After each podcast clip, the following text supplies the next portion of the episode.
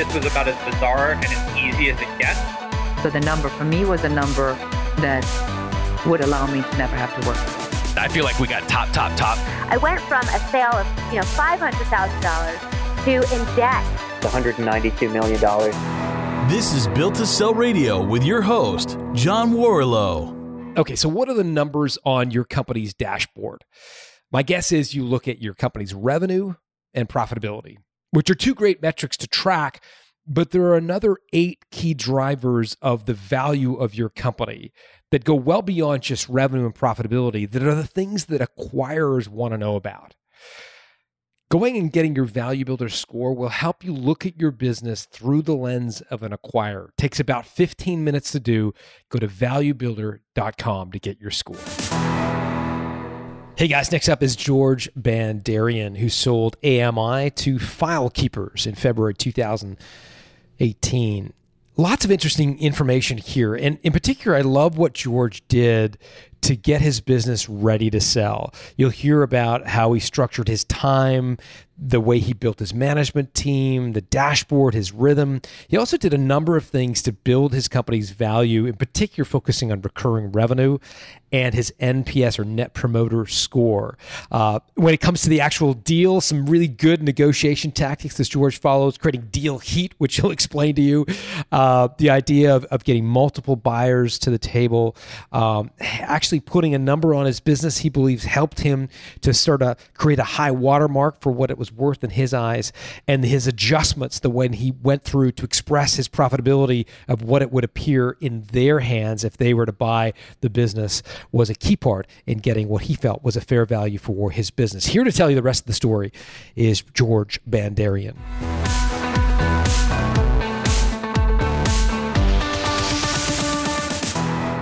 George Bandarian, welcome to Built to Sell Radio. Thank you, John. Pleasure to be here. Yeah, it's great to have you here as well. So AMI, tell me about what you guys did. I understand that that you transitioned this business from your father. Was it 18 or so years ago that you took it over? Yes, yes. If we want to go back in time, uh, my father founded it. He he passed when I was just a little baby. My mother took it over. She did great uh, with it, and then I kind of graduated USC and I took it over. At that time we were facing technological obsolescence. It was a microfilm company. Yeah so, so, for folks who don't know what that is like help us understand what did you guys do like in layman's terms?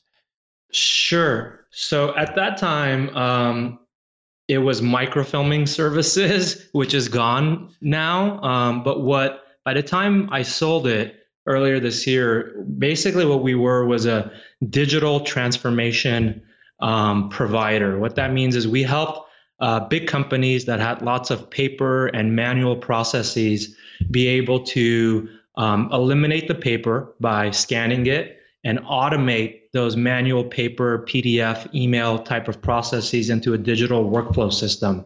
So we were kind of like a full service provider. We offered both the software, both on premise and in the cloud, as well as um, the document scanning and outsourcing uh, services in our BPO business process outsourcing center in, in, Los Angeles. So I can remember in the old days, you know, an invoice would come into our company and like the the the bookkeeper, the office manager would open up the envelope, uh, you know, they would they would give it to the person who purchase that product that person would like initial it say yes i you know this is what i ordered and then it would go to somebody else to approve and eventually like a check would get cut so yeah, that was like the was old over ten thousand dollars. It would have to come to you for approval, yeah, yeah, and yeah, yeah. and then meanwhile the invoice is late and the vendor's calling, and yes, exactly. So that, that, you guys automated that process completely. Got it. And so you did you build? I was looking on your website earlier. This kind of Laserfiche software. Did you build that, or did you license that software from somebody else?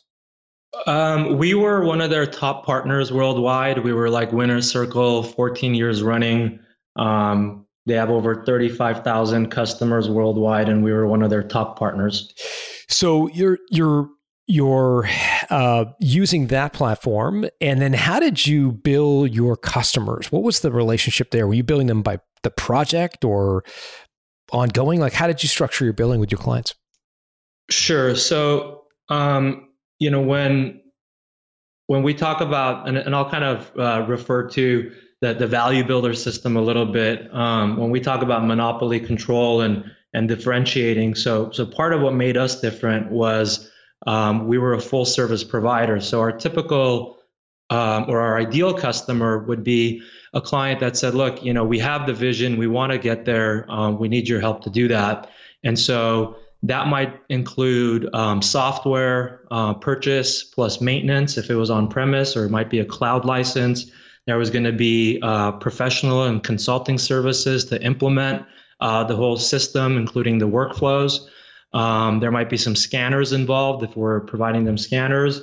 And then there was the whole scanning services project. So there was both one-time and reoccurring uh, components. So it might it might have been a, a hundred to two hundred fifty thousand dollars sale um, with both one-time and recurring components for the different products and services. And this is fascinating. So uh, I'm curious to know, um, in terms of your relationship with your clients, did did they did they realize that you were essentially reselling Laserfiche? Did they think of you as the owner or creator of Laserfiche, the software, or or were they were they knowledgeable that you were essentially I don't know uh, maybe reselling or integrating maybe is a better word integrating that other person's software? Were they like how were the customers aware? I guess.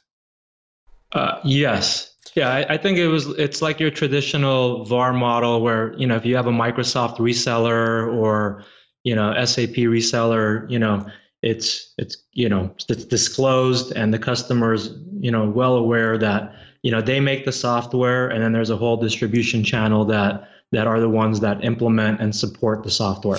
Yeah, one of the things that we talk about in Value Builder is this idea of the Switzerland structure and, and, not being overly dependent on a single supplier. So I'd be curious in your case, how did you, I mean, obviously Laserfiche was a key supplier to you. You were the gold circle winner, whatever. How did you ensure that you weren't overly dependent on them as a supplier? I mean, could you swap them out with another vendor or like, how did you sort of think through that piece? Yeah, that's a great question. So, so we did have a uh, a backup, um, not a close second, a far second, but we had a second that we had, you know, a handful, maybe about a dozen clients with, and we sold that in in the instances. And part of having them and keeping up with them was for that Switzerland structure reason to make sure that if something happened, if they got acquired, if they came out with some crazy policy that just you know affected our business that you know we would uh, it wouldn't hurt us. It sounds like you were you were kind of building to sell along the way. Like this was something you know the, cultivation of the secondary supplier was done very thoughtfully. Were you building AMI all the way to sell or or was there a triggering event that made you kind of want to sell? Um no, I, I think I, I, think I'm a I'm a built to sell kind of guy. Um, I um, there was a triggering event in the end, which we can talk about, but there was a number of things that I did to to kind of build it um, to sell. Um, um, I mean, it started off with learning, and you know, I, I obviously read your book, and I, I, went to see a lot of speakers that had exited. Um, I kept in touch with three um, of our industry M&A bankers each year to get a pulse on the M&A activity, valuations, and trends. I got my value builder score with you guys and and kind of got to work on that. Um, so so that was the the start of it, and then um, I did things like um, you know with uh, Verne Harnish's kind of one page strategic plan that was helpful to really think about you know who are we what's our mission and vision and and culture and values and and and you know i went from being a skeptic on culture and values to having that be one of our uh, greatest accomplishments. You know we built such a strong uh, family culture. We even applied to like you know la's best places to work and i think that was big in terms of retention and recruiting. Um, and then like specific things uh, like we talk about in value builder the hub and spoke um, i call it becoming worthless. That, that, that's my spin on it uh, because if you're worth less to your business your business is worth more. What what did you um, do to to like what can you just give us some specific tactics that you you you followed to become less dependent for your business to become less dependent on you personally. Like one for Sure. example i heard the other day where where somebody alphabetizes on you know the on the like our people uh, section of your website instead of what everybody does which is start with the president at the top. Um, so this guy started alphabetizing employees right? So like the administrative assistant if their name was like jane appleby for example she would be the first person uh, on the list so that was one thing that he did to to make their business less dependent on it well like, what did you do Sure. Um, I mean, the first thing was, you know, I needed to create a management team. Uh, and again, I'll, I reference Verne again, Verne Harnish, uh, author of Rockefeller Habits and Scaling Up. Um, that was um, his concepts I implemented along with um, Tractions, the book Tractions concepts. But basically, I, I built a management team. You know, Verne says you, there's every company, regardless of what company it is, has three uh, departments. You know, sales and marketing, operations slash manufacturing, and admin. Um, and so, so I had um, I was able to build up a strong team over the years of three people overseeing each of those three areas. And then I just continued to scale back. So, you know, when we were in the exit process um, at our 2017 annual summit, um, I announced that I was going back to two days a week. And, you know, two of the people really liked that idea because it meant less George. One, you know, one of the management team members was a little freaked out by it, but, you know, I just kept uh, empowering them and and supporting them and coaching them and and and trying to remove myself more and more from the process and and ultimately that paid off because it was one of the reasons why the buyer didn't need me and I was able to negotiate not needing to stay on um, essentially at all after the sale, which you know we can talk about a little later. So you had a management team. So someone in charge of let me just write it down. Someone in charge of sales and marketing, someone in charge of manufacturing, and In our case, op- operations. Yep, ops, and then what was the third? Admin. Okay. Now, you know, the other model I've seen uh, is where you bring in sort of a chief operating officer, president, day to day, you know, 2IC, where, you know, your management team would report to them and that person, the COO, would report to you. Did you consider that structure at all? Um, I, I thought about that. As a matter of fact, the um, the executive we had uh, heading up sales, I felt um, could step into that role. So if, if we were to continue growing, and if I was going to hang on to it, I I think that could have been a transition. Um, but at at where we were at, that was kind of the right fit. Was uh, me at the top, and you know, three people owning each of those areas, and the four of us working um, together, you know, I, I implemented the kind of a, a, KPI dashboard system. So, you know, every week looking at all of our key KPIs, you know, we had the rhythm, you know, from our, you know, annual to monthly to weekly to the daily huddles and and all that. So, you know, I think with the four of us, it made a good team and, and it, it made it so that there was the systems uh, in place and people that once I was out of the picture, they could just plug into the buyer's um, company and things would keep running.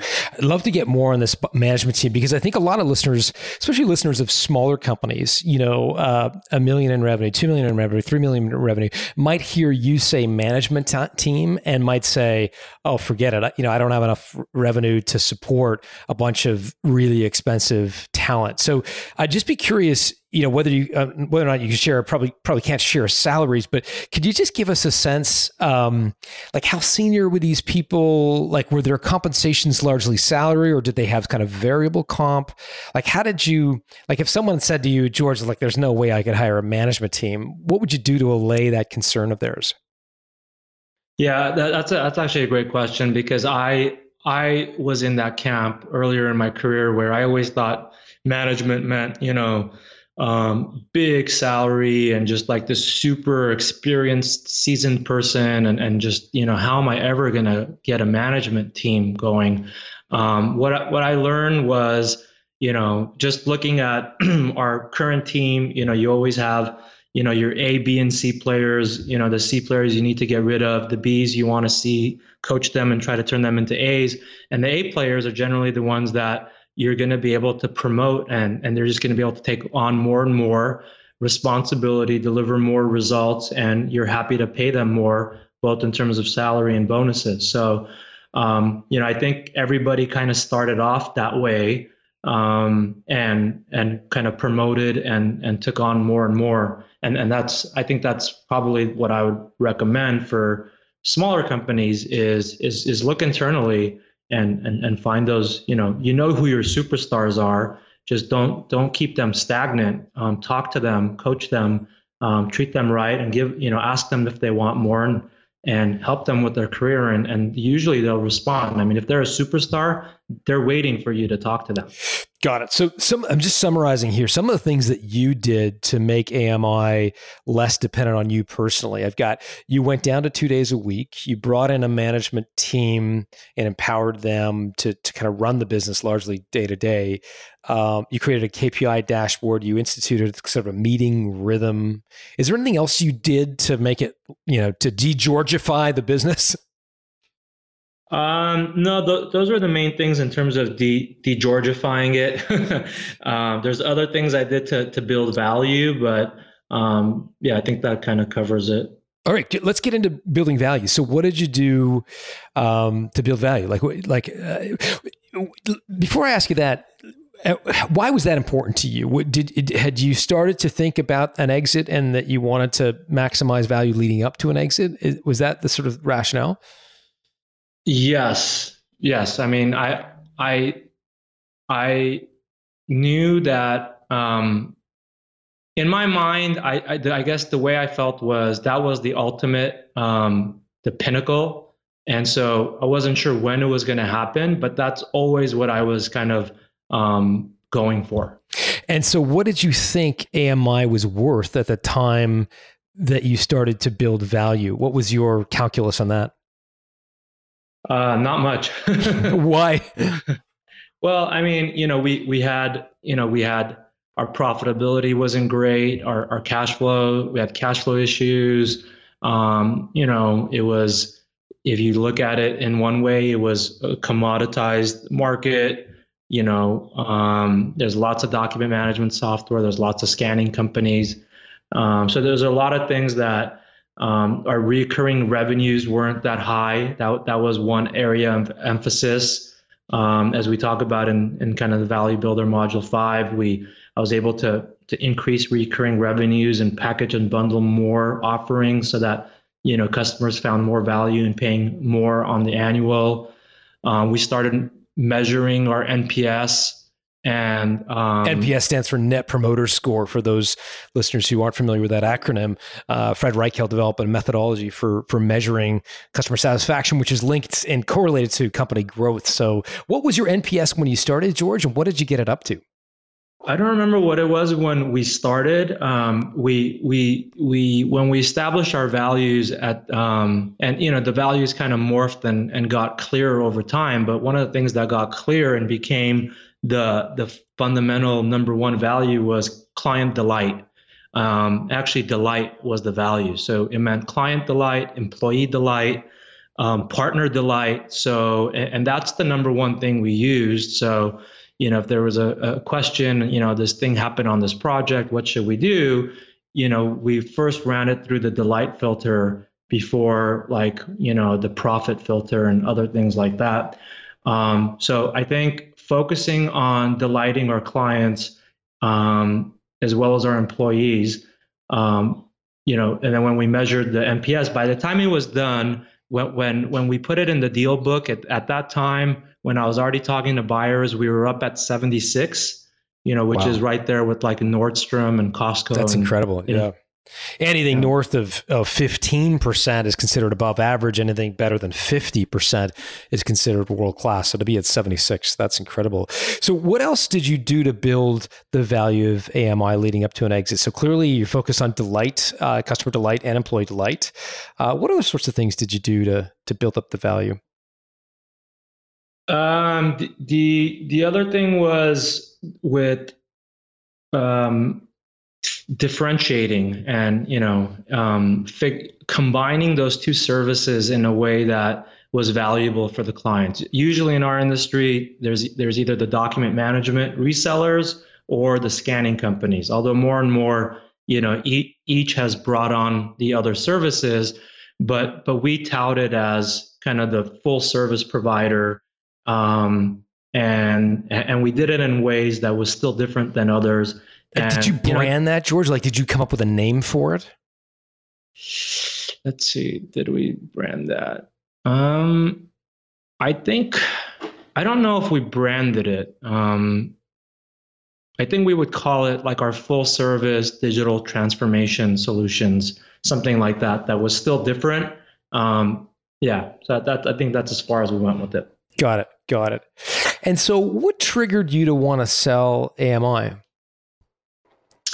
um, yeah, so that's interesting. I, I, think that I had all the um, I had all the business reasons. I had all the personal reasons. Um, you know what I mean by that is from a business standpoint. You know, it was, it was competitive. The M and A activity had heated up. Um, you know, from a personal, I was just burnt out. You know, I, I kind of lost passion. In the meanwhile, I had my first um, kid uh, GB3, George Bandarian the third. so, you know, that kind of that father instinct had kicked in. I could I see motivated. his license plate in 18 years, GB3. exactly. I love it. Uh, the father instinct had kicked in. Um, you know, I, I, wanted to be in software. Like, I, I didn't want to be the middleman, the reseller. I wanted to be a software developer. Um, I either that or I, I knew like I'm really passionate about breakthroughs and transformations. I'd been like a big Tony Robbins guy uh, growing up. Um, you know, I, I, mentioned in the beginning my my father passed when I was a baby, so you know there was some remnants from that. I think there was some some I'm not good enough that really developed and was shaping my life that I had to work really hard in terms of self development to correct. And so I felt like I you know I really liked participating in and, and providing uh, massive transformations and breakthroughs for other people. So I just kind of felt like after over a decade of helping companies go paperless and automate their workflows, that you know I had a greater calling in life. You know, there there was more that I was meant to do than what I was doing today. Um, but I, I was still, and every time I would go try something, um, you know, it, it, was like I would go get distracted, and then AMI's cash flow would, you know, have an issue, and then me and or other people would slap me on the wrist and say, "Get back to work, George. That's stop chasing shiny objects." And at the time, it sounded like that was the right insight, but what I realized now was that was wrong. It, it, that was actually my my me uh, pursuing my true callings and um, or at least going in the direction going away from what i needed to go away from and going towards something new. Um, but you know ultimately i was still kind of competitive trying to build and and and get to this um, high watermark.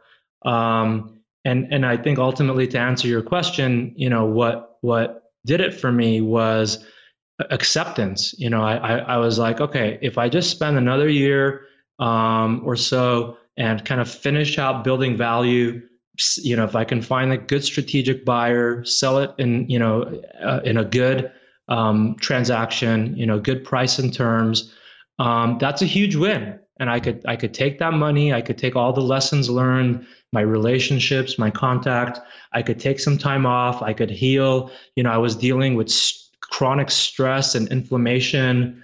Um, you know, I was always red. My skin, my face was always inflamed and red.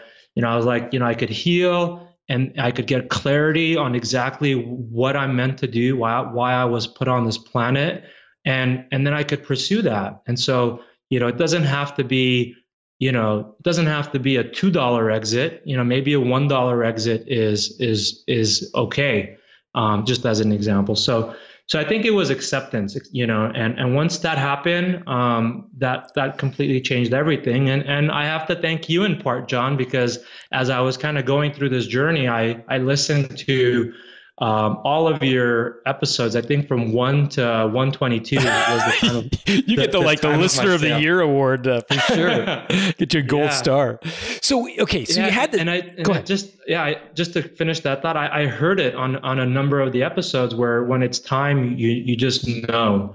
So you know, I think I I, I felt like it was time. I got clear. I accepted it. I said, let's just make this as good as we can. Like, let's put a year or so. Let's make it as good as we can, and then move on to the next thing. And that's exactly what happened. Love it. Love it. We, talk about push and pull factors, right? So push factors will be things that are pushing you out of your business.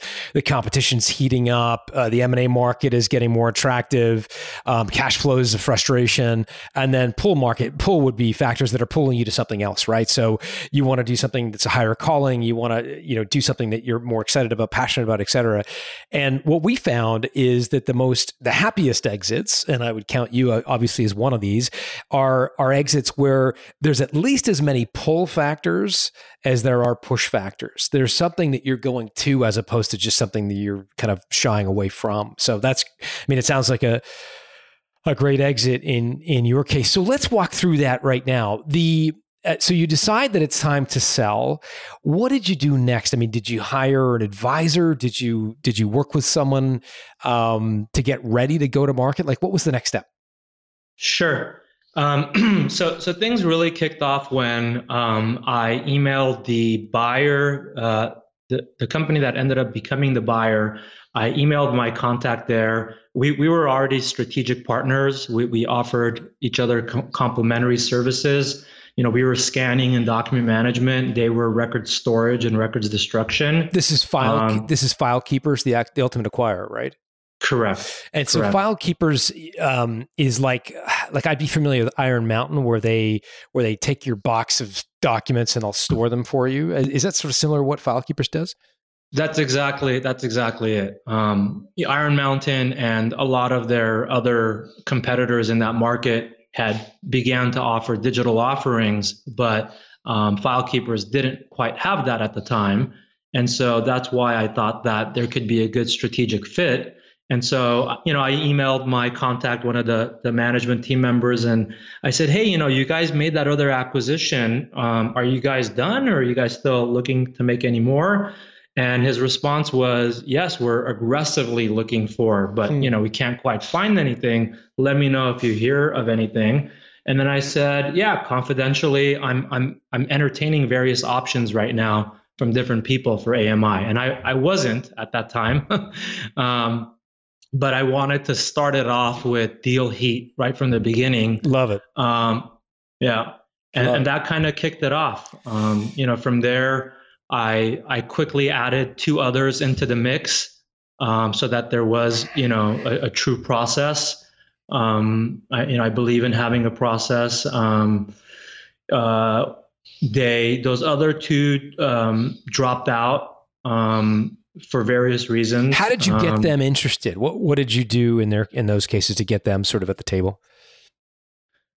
Um, one of them was a recent uh, Laserfiche partner, and they're a large kind of global company. And so I figured, you know, th- this is this would be a drop in the bucket for them to buy me if if if if this big company has signed up with Laserfiche and wants to, you know, make a big impact with their thousands of reps worldwide, you know, we would be a strategic fit for them, and they would immediately get um, credibility, references, clients, employees, as opposed to trying to build it from the beginning.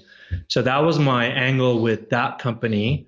And then with the other one, um, they had contacted me, so I started talking to them, but but it wasn't really a fit. They were more a scanning company. They they they were not looking for the other part, and and that's one of the things that I ran into is, um, you know, um, actually all three dropped out by the end of the year. This is in 2016, and so I was kind of left with nothing. I had to re- reload.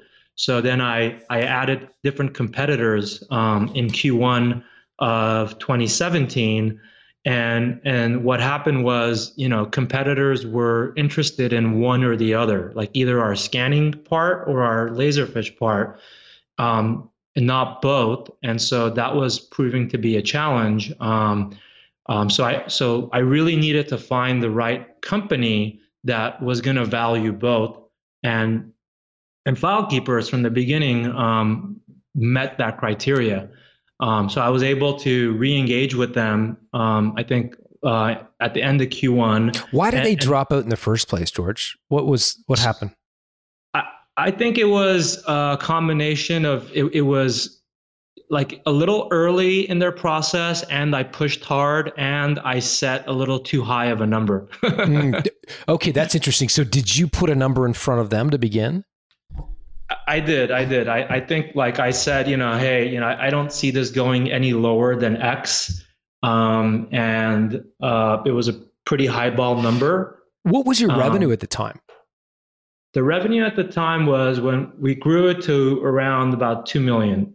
Got it. And so, what did you say? What was the X? Like, what? How much did you say it was worth in your mind to to FileKeepers? Um, it was uh, without going into a lot of the details, um, you know, I said it was worth. Um, it was a number that was substantially over our like one times revenue. Okay, so you're looking for you know multiples of top line revenue. Oh, maybe it's uh, or, or it would be. Um, could you talk about multiples of EBITDA? Like, were you also thinking in terms of like you wanted to get X multiple of EBITDA? The the way I was positioning it was uh, a multiple of recurring revenue. So um, the number I put was, um, you know, I think it was something like maybe two times recurring revenue, which isn't out of bounds um, for a recurring revenue business. So now he came to, to, so you offered that like give me the context of how that number came up. So did the guy from FileKeepers say well, George, what do you want for it? Or did you offer it up spontaneously? Like, how did that number sort of come up? I think what I found was that that the way that their types of companies uh, do valuations, I was trying to fit it within uh, the valuation system that they're used to. Um, and so, um, um, and then also, you know, I was just trying to get the best deal for myself, right? So um, I I didn't have the feeling that they were going to come in with like this phenomenally high offer to begin with. So I you know I I know there's conflicting um, you know two camps on that. Um, and you know I, I, I decided to go with the strategy of setting the high bar from the beginning. Yeah.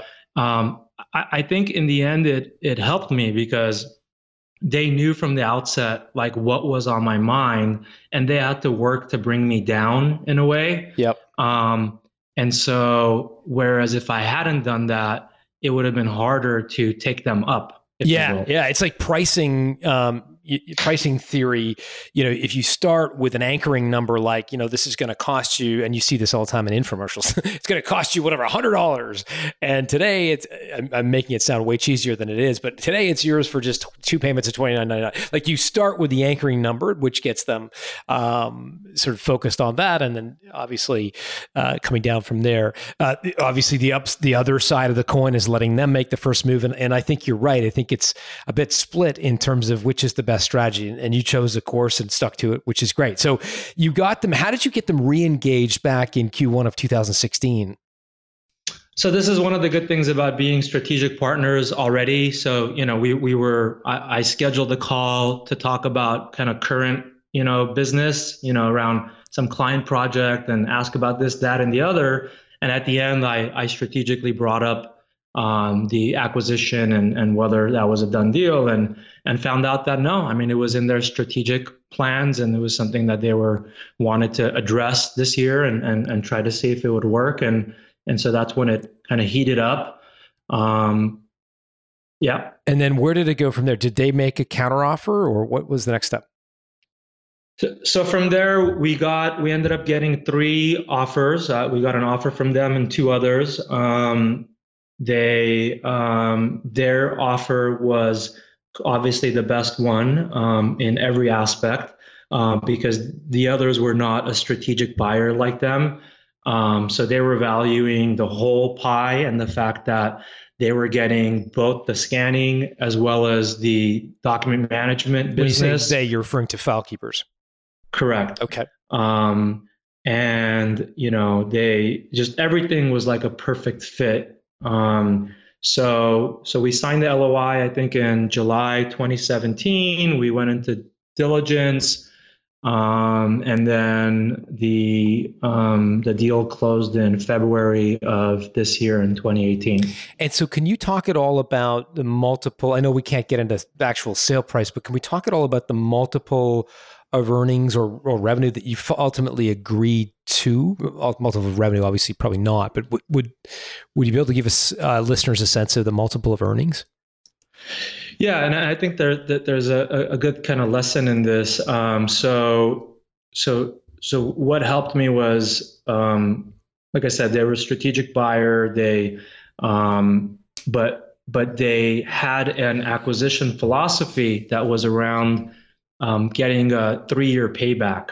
So that was, you know, that essentially means, you know, 3x EBITDA. And so that was becoming a problem.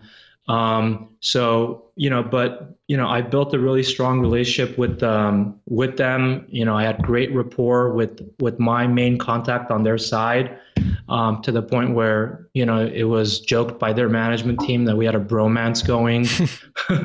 you know, we were just talking all the time and texting and all that. And and what we did was, you know, we we worked on the that EBITDA and we did it collaboratively and honestly and transparently where knowing that we didn't have a deal because my number was higher um, and, and their number was lower, we we worked on on what that EBITDA was so that if they need a three year payback, you know, making sure that they were counting everything properly. So, you know, so so they share their file with me. I asked to see it, and we were I was able to point out a number of things that should be added back. And so, you know, we did multiple kind of rounds of that file, um, and and I think that um, in the end, um, you know, they got their three year uh, EBITDA uh, but maybe for me, if I looked at it, if they weren't the buyer, if I if I just did an independent valuation, that it made it probably would be much more than that. It might be more like a five or six times EBITDA. Love it. Love um, it. This is such an important topic, and I want to make sure my listeners are along for the ride here. So this is this is critical. So as entrepreneurs, we always talk about, well, you know, I got three times earnings, or I got five times earnings, et cetera. So there's two numbers that that drive that valuation, right? There's there's the multiple, which we all tend to focus on, maybe to our detriment, and then there's what it's multiplying, and we assume that that profit is just profit profit. It's what the accountant told us is that that our profit is. And of course, that's not always true. As George is mentioning, there's a process of adjustments or add backs, as a business broker would refer to it, where you're making adjustments to to characterize the profitability of the company in the hands of the buyer. So you're trying to figure out like what's the profitability under normalized circumstances. So if George is paying himself some enormous salary and you wouldn't need to hire someone as expensive to run that business day to day, or you maybe you wouldn't even need a George. It doesn't sound like you did. Um, then you would you would pull you could pull that out and and show a, an adjusted EBITDA uh, to help them understand what the business would would would turn off in the way throw off in the way of profits if they owned it. And that sounds like the process you went through with them, George. Is that right? Yeah, yeah, and, and I mean just to just to maybe try to drive that point home with an example. So yeah. so using using your example with with George, let's just say if if a replacement salary, um, if we were doing an evaluation and, and they were going to put a rep- replacement salary, we, you know, hey, if George is gone, we need another CEO or president, and let's just say that salary is going to be, I'm just going to make a number up, 150,000. Um, well, that would have been in there. That would have reduced the EBITDA by 150,000. But because my management team was just going to plug right in, my whole team was going to plug right into their existing structure. In their numbers, they didn't need to put that in there. They didn't need to account for that. And so let's just say if you take that number of 150,000 and then multiply it by their number of three times EBITDA, which you know in the end that that did adjust a little bit. We got that a little higher. But let's just say, take three times that you're already at $450,000 of value that got created right there. What other adjustments did you ask them to make, or what other adjustments did you make to, to get them up to that, uh, that the return on investment was there for them? Well, I mean, I think a big one was rent. Um, they were going to eliminate our office and consume it into their space. You know, they're a record storage company, so they own a lot of warehouses and they had plenty of space in their headquarters and, and in their record storage. And, and then just all the things that was duplicative, like um, different admin costs, different tool costs, like sales and marketing tools. So, you know, we I we just I went through our whole P and L and all of our expenses and and every single line item, anything that wasn't going to be needed, we added that back. And they asked me to, you know, put comments and notes next to each one to make sure that, you know, they understood um, why and that they believed it and they could validate it, and and we did that. Um, and and ultimately, I think that's what really led it to get to a point of of being a, a win-win where um, you know day day one with the deal. Um, i actually call it a win-win-win day one um, I won, but also my, you know, and my employees won. Um, they're, you know, we, we were a small business, so things were always tight. Um, we did the best we could with our employees, but, you know, they're a larger company, um, better pay, better benefits packages, more vacation. So like day one, our employees went there and they just got a complete upgrade in, in their whole package. So, you know, they ended up retaining all of our employees. Um, all of our customers came through. Um, so it just worked out perfectly. So many lessons in this story, George. I'd be curious to know kind of what are you doing now? Um, tell me about sort of uh, life after the exit. What what are you focused on? Yeah, sure. I, would be happy to. I mean, you know, I think um, one of the things we didn't talk about was uh, I had an X factor in all this uh, I had a I had a exit advisor. He was a EO forum mate of mine, one of my best friends, and you know he's kind of a, a deal guy, um, and he helped me every step of the way. Um, he you know he coached me. He, he he helped me with strategy. With you know I I hadn't done any of these things before. I, I didn't know. Uh, what each step of the exit process was. I didn't know how to, you know, create a deal book or do due diligence or, you know, what, you know, and all of that, he was there uh, with me, and you know, it just it had such a profound impact on me that that now I've decided to pay it forward. Um, and as you know, I've become a, a value builder advisor with you guys. And it's like it's like remember the old Remington was it Victor Kiam with a Remington like razor? First I was a customer, and now I'm like uh, I own the company or whatever. You're you're like the perfect example of that. You were a you were a, a value builder user. You were a, a business owner going through the process, and now you've chosen to uh, uh, to to to use the system, which is fantastic. And and and and cool that you developed your own sort of methodology in the exit to impact. Maybe talk a little bit about that. Yeah, yeah. I mean, I I started um, giving talks, and then I started helping other EOers and other friends and entrepreneurs, and and and I started getting a lot of enjoyment out of it, and and so that kind of turned into this brand called Exit to Impact. Um, you know, I think of it more as a movement where you know we're partnering with entrepreneurs as their exit advisor. We're, we're building value so that they could sell at the best possible price and terms to achieve the financial freedom and the wealth they desire, but more importantly, to be able to pursue their greater calling in life. George, I'd love to know just just before we wrap, what's the best way for people to reach out? Is there a website they can go to to learn more, or a, a phone number? Like, what's what's the best place for people to reach out to you? Sure. Sure. So what I did to make it as easy as possible, just this week to honor you and, and your listeners, I created a gift. I took kind of all the top strategies, a lot of the ones that we touched on, but but another handful that we didn't get to. There's over 25 of them, and I created this uh, little ebook called the Ultimate Business Exit Checklist. And I mean, there's a lot of value in it. I, I didn't hold anything back. Um, normally, I could probably sell something like that, but I want to you know give it as a gift, free to your listeners. Um, my way of giving back. Again, you know this podcast was so instrumental in my exit. So they could download it at exitchecklist.com. Uh, again, really simple, exitchecklist.com. There's other goodies there too.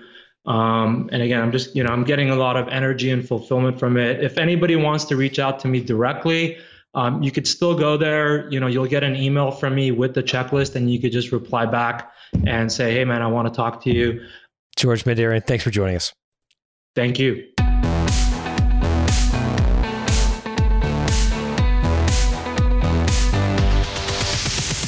Thanks for listening to Built to Sell Radio with John Warrillow. For complete show notes with links to additional resources, visit builttosell.com slash blog.